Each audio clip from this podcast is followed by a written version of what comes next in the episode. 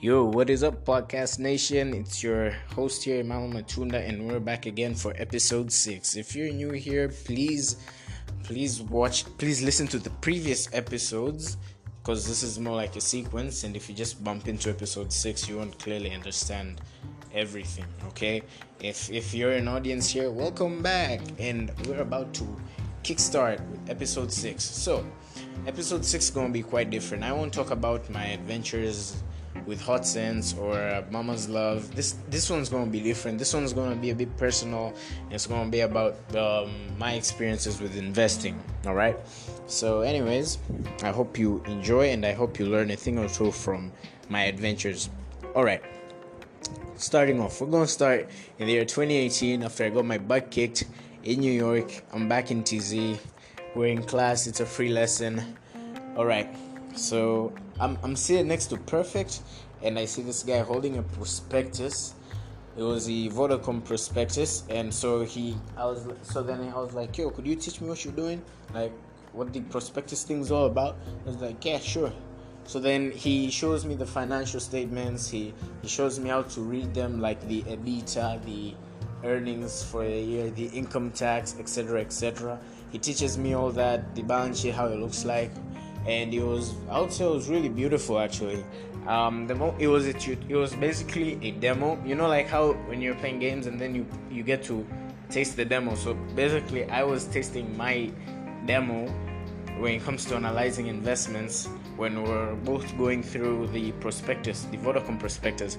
So it was great, really. I really thumbs up to perfect. Okay, so when we finished from three and I had to come back for the holiday, the one thing that was in my mind was like, okay, the next time I come back to Form 4, I have aced this investing aspect. Like, I know everything about it.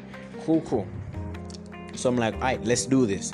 So then I, I, I come to my grandma's place and I get myself a room, and this is where I used to work. Like, I, I, I already went through my YouTube and I looked for recommendations of what the best books Alright, so I got Intelligent Investor, Little Book to Value Investing. I got the Security Analysis. So I got all these books here, and I'm like, I'm gonna, I'm gonna read these books, and I'm gonna, and hopefully by the end of it all, I'll have a clear knowledge on how to analyze stocks fundamentally. Okay, so yeah, so I started with the Little Book to Value Investing by John Bogle. I read through all that book. It was pretty good actually. I learned the importance of diversification. I learned a thing or two about how to calculate PE ratios and all that, the, the, the new metrics to analyzing stocks. I learned a little bit of what that what that tastes like. So as soon as I was done with that, I went for the intelligent investor. Now the intelligent investor, my friend, was one kick to the was one kick to the balls for me because um, basically the intelligent investor was like it was complicated for me. The fact the fact that I had to read through a 600 page book was just wow for me because I had never stretched that far before like a 600 page book. That's one. Two, you're you're reading you're reading through this book and you're trying and I was like very new. I was like fresh off the bed. I I didn't know lots of terminology. So I read through this book and I have a very difficult time understanding it. So then I learn. So then I'm just. I read through. I see ticker symbols. I see closing price. I see the Dow Jones, the Nasdaq, historical comparisons. I'm like, what the hell is this, man? It was very confusing for me. I learned, of course, but there were very, even even though I was at the midst of my confusion, there were very beautiful values I got from that book. And when I was like, mm, I don't clearly get this book, I just went to my YouTube I wrote down book summary for the intelligent investor, watched every episode there was, summarized it, and tried to compromise it into a way I would understand and I would apply it. Boom. Last book I read was Interpretation of Financial Statements. Oh, by the way, Intelligent Investor and the Interpretation for Financial Statements were, were both written by Benjamin Graham, who was the mentor of uh, Warren Buffett, the investing legend we know of today yeah. So like um, i read all these books and i was like I was like, I was, I was, I would say I was at the, I was at my best form at that time, and we go back for school and when we were at school, my parents used to give me this pocket money, and I remember I would spend it like during the early days of Form 4, you know, before she got crazy and Guno became Guno. So, yeah, I remember it was crazy. I had my pocket money, and I remember I would spend it all on. I would ask this teacher, due to limited resources, I would ask my teacher, one of my teachers, close teacher friend relationship, I would ask him to go print me out a, a, one of these annual reports like the apple annual report. So then he'll print them out for me and i'll go read these annual reports. I'll just go brush through i'll read i'll read i'll read. I'll do the numbers. Later on i came to realize that reading the entire annual report was very time wasting it was non-productive because i eventually came to realize that you know in an annual report the basic things you should know about is what the company is about, like what the company does, what's its business. You should look at the numbers and the competitive advantage. For the annual report, I just look at what the business is about and the numbers. The rest, I will just get them off from the internet. So, anyways, so like I, I went through the Apple annual reports 10 years. Finished that, I went through this stock called Aware from the US, 10 years worth of annual reports. I finished that, so I'm like, I'm like, whoa, this shit's great. But then unfortunately, these teachers are all like, oh, we're all too busy and stuff. So it became very hard for me to get these annual reports. And the fact that Form 4 is becoming a pain in the ass, yeah, it even made situations worse for me. So as time went on, my peak performance started to collapse. And by the time I finished my Form 4, I had only I had only remembered very few things. So I had to go revive my stock marketing knowledge. So then the first few weeks of the Form 4 holiday, I would just read through all these books again. I, I started all over. I would brush through all these YouTube videos just just to get back to where I was or to much more greater heights than what I was back in January 2019. And that worked well. I mean, I had gotten a lot more experience. Um, I had more productive use. I had more productive calculators. I didn't have to do everything by hand all the time, so it was great. And so I was like, okay, so I got all this knowledge. Now it's time for investing.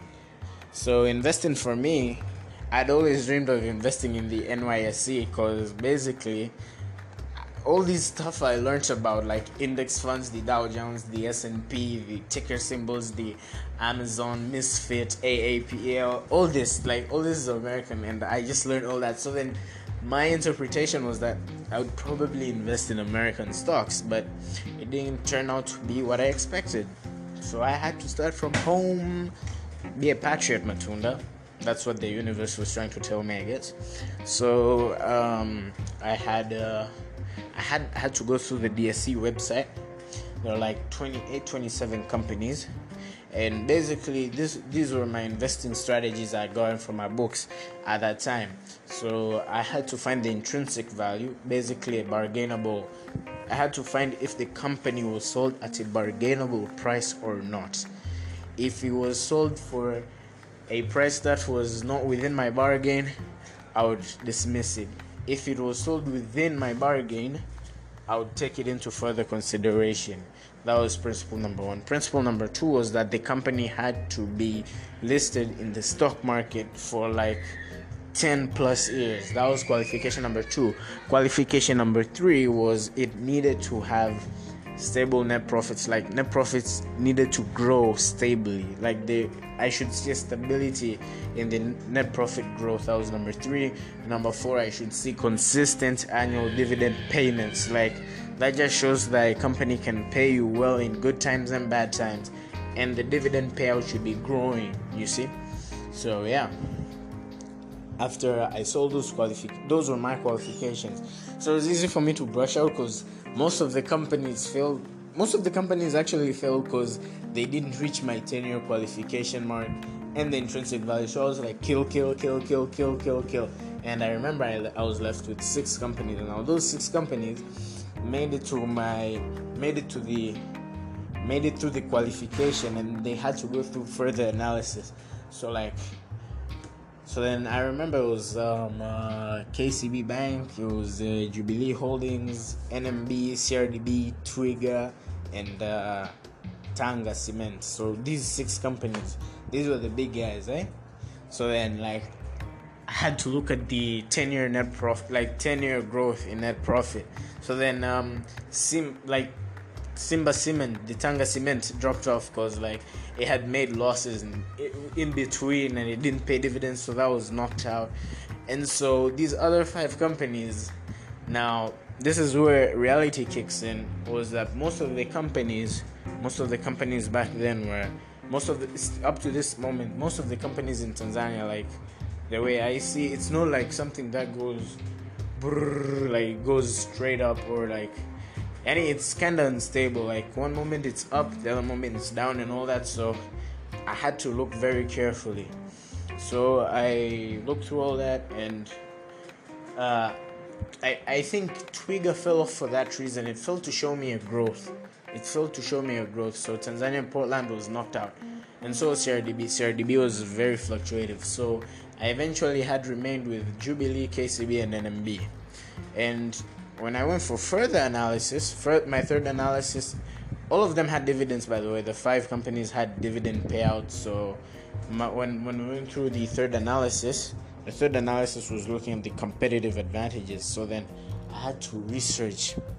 I had to go through Jubilee. Jubilee was apparently one of the best insurance companies in all of all over East Africa. That was its competitive position. It's the best in the it's the best insurance company in all over East Africa, and it's been around for like 70 plus years, and it knows what it's doing. KCB, well, it's the best commercial bank in Kenya.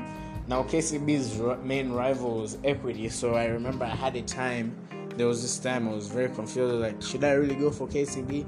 And um, NMB, NMB was apparently the biggest and the best bank in Tanzania, but still, they, I have never seen such a rival. Like the rivalry between NMB and CRDB, it caught me.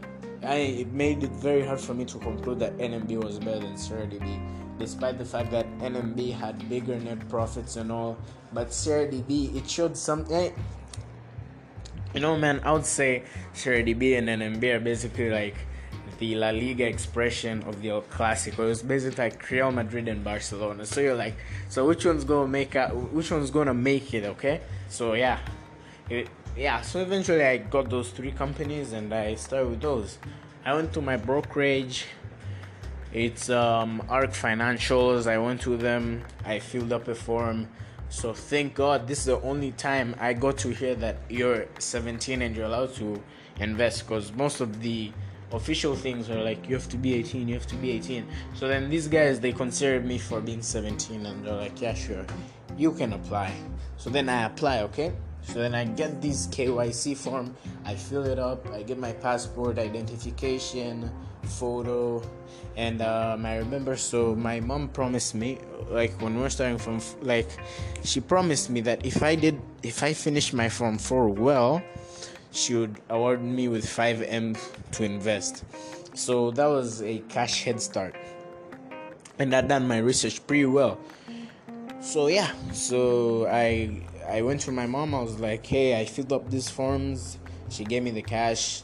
We went to invest. So like we invested. So then i had to give out the proportions. Now okay so here's here's where challenge number one kicks in.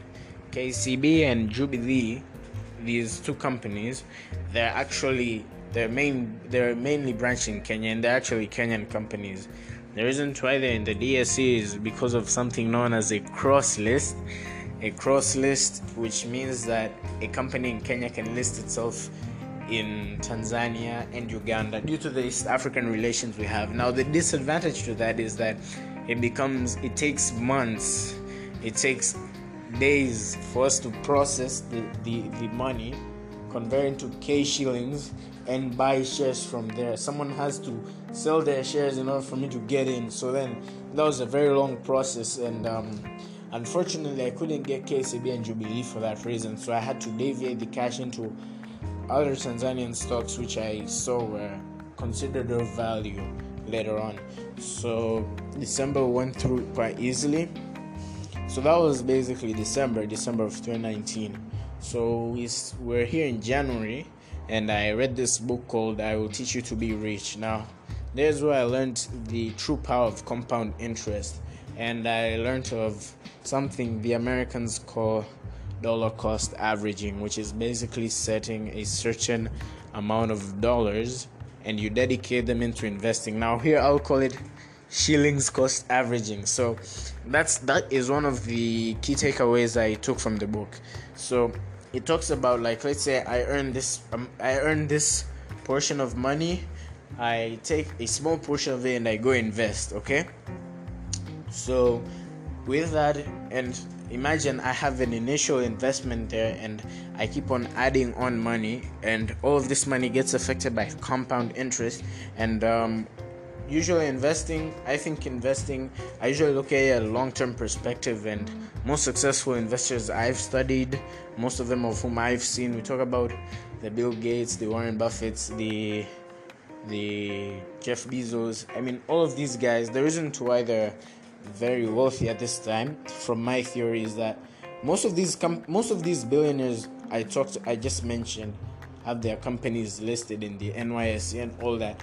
And if you look at the reasons why they're what they are today is because they held their companies, they held the stocks, they held the shares to their companies from when they were at infancy and all the way till where they are at now. So so that's a simple demonstration of long-term investing. Jeff Bezos, Bill Gates, Warren Buffett, take these guys, look back to when Microsoft and um, Amazon and uh, Berkshire Hathaways were starting off. Look at their share prices, look at them now, and look at how much shares they hold there. And so you see the difference, and that is basically the power of compound interest. A simple example. All right. So from when when I finished reading the book, that's when I realized, huh. So investing isn't a one. It isn't a one time thing. I remember I used to foolishly I used to foolishly elude myself saying that okay, if I get a million shillings, that's when I'll go invest again, or if I get 800,000 shillings, like what's this little money gonna do? So turns out when I read that book, I was like, it opened my eyes, and I realized that no, no, no, I don't need to earn, I don't need to save a million, I don't need, I don't need to miraculously get a million. That's just, that's just foolish. Like I just have to, I just have to go with the pace of a turtle. Like you know the turtle hare race yeah so basically i have to i have to win that race the turtle style you get what i'm saying so yeah so as soon as i finished reading that book that's when i realized the importance of what shillings cost averaging was and what compound interest does to those who follow such principles and from that moment on that's why i came up with a new principle I came up with my own style and I call it the 10 I call it the $10 strategy. Now the $10 strategy was basically this. So I'll take my money from like each week I I close the accounts for hot cents each week. So each and every week I would um I would take I would withdraw ten dollars I would save them up and at the end of the month that's forty dollars at the end of the month I would invest in the stock market. I invest in these stocks, and um, that was very helpful. Not only did I do that, I one other thing I learned was the power of diversification, diversification between stocks and bonds. So I remember one of my branches would provide forty dollars a month still does provide $40 a month for investing in the stock market and the other one would provide $40 a month for me to invest in the bonds. Now, the equivalent of $40 in Tanzanian shillings, so that's like around 92,000. So, generally, I would invest like 184k. I would contribute 184k each month into investing.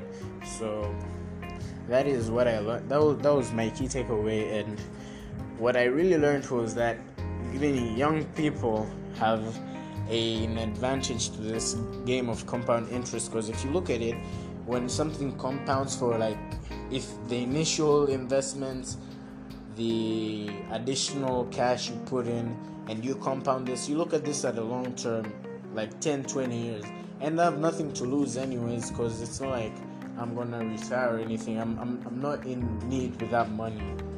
You see? So, like, this compound interest game works for us like 10 20 years when we retire when we're in our 60s 30 40 years um, the value like if you look at the initial investments and all these additional money we've been investing this stuff could make us millionaires billionaires or trillionaires. In tanzanian shillings perspective by the way. So yeah. So the moment i realized this i was like huh. Okay so this will be my long-term plan. This will be my long-term strategy. So i'll consistent i'm, I'm gonna be consistent and i'm gonna be active at this. And um, that is what i truly learned from the books i will teach you to be rich intelligent investor um, and all these other books. So i advise you all my friends audiences and people listening to this i just i just think it's best off if we start investing i mean compound interest Albert Einstein calls it the eighth wonder of the world, works to our advantage. I mean, why shouldn't we invest? I mean, go convince Mao Pa, let's do this, man. I mean, if you look at this at a long-term perspective, you won't regret it. And plus, it's not like you need. It's not. It's it's. There's this false. This this false understanding that investing is for the rich and only rich people get to invest. I mean, come on. Yeah, so I do it. So yeah, um, uh, sorry, there was an interruption. There was a phone call that interrupted with the podcast. Anyways, so that is my take. For I, I hope you, I hope from all this you can understand, or I hope there's a thing or two you've learned from uh, my investing experience. So thank you very much, guys. Have a happy Friday afternoon. If you're in Dar es Salaam, that is. I mean, if you're in East Africa, that is. And um, I hope to I hope you'll hear from me again next week, Friday. Um, stay safe, stay active, stay alert. Matt out.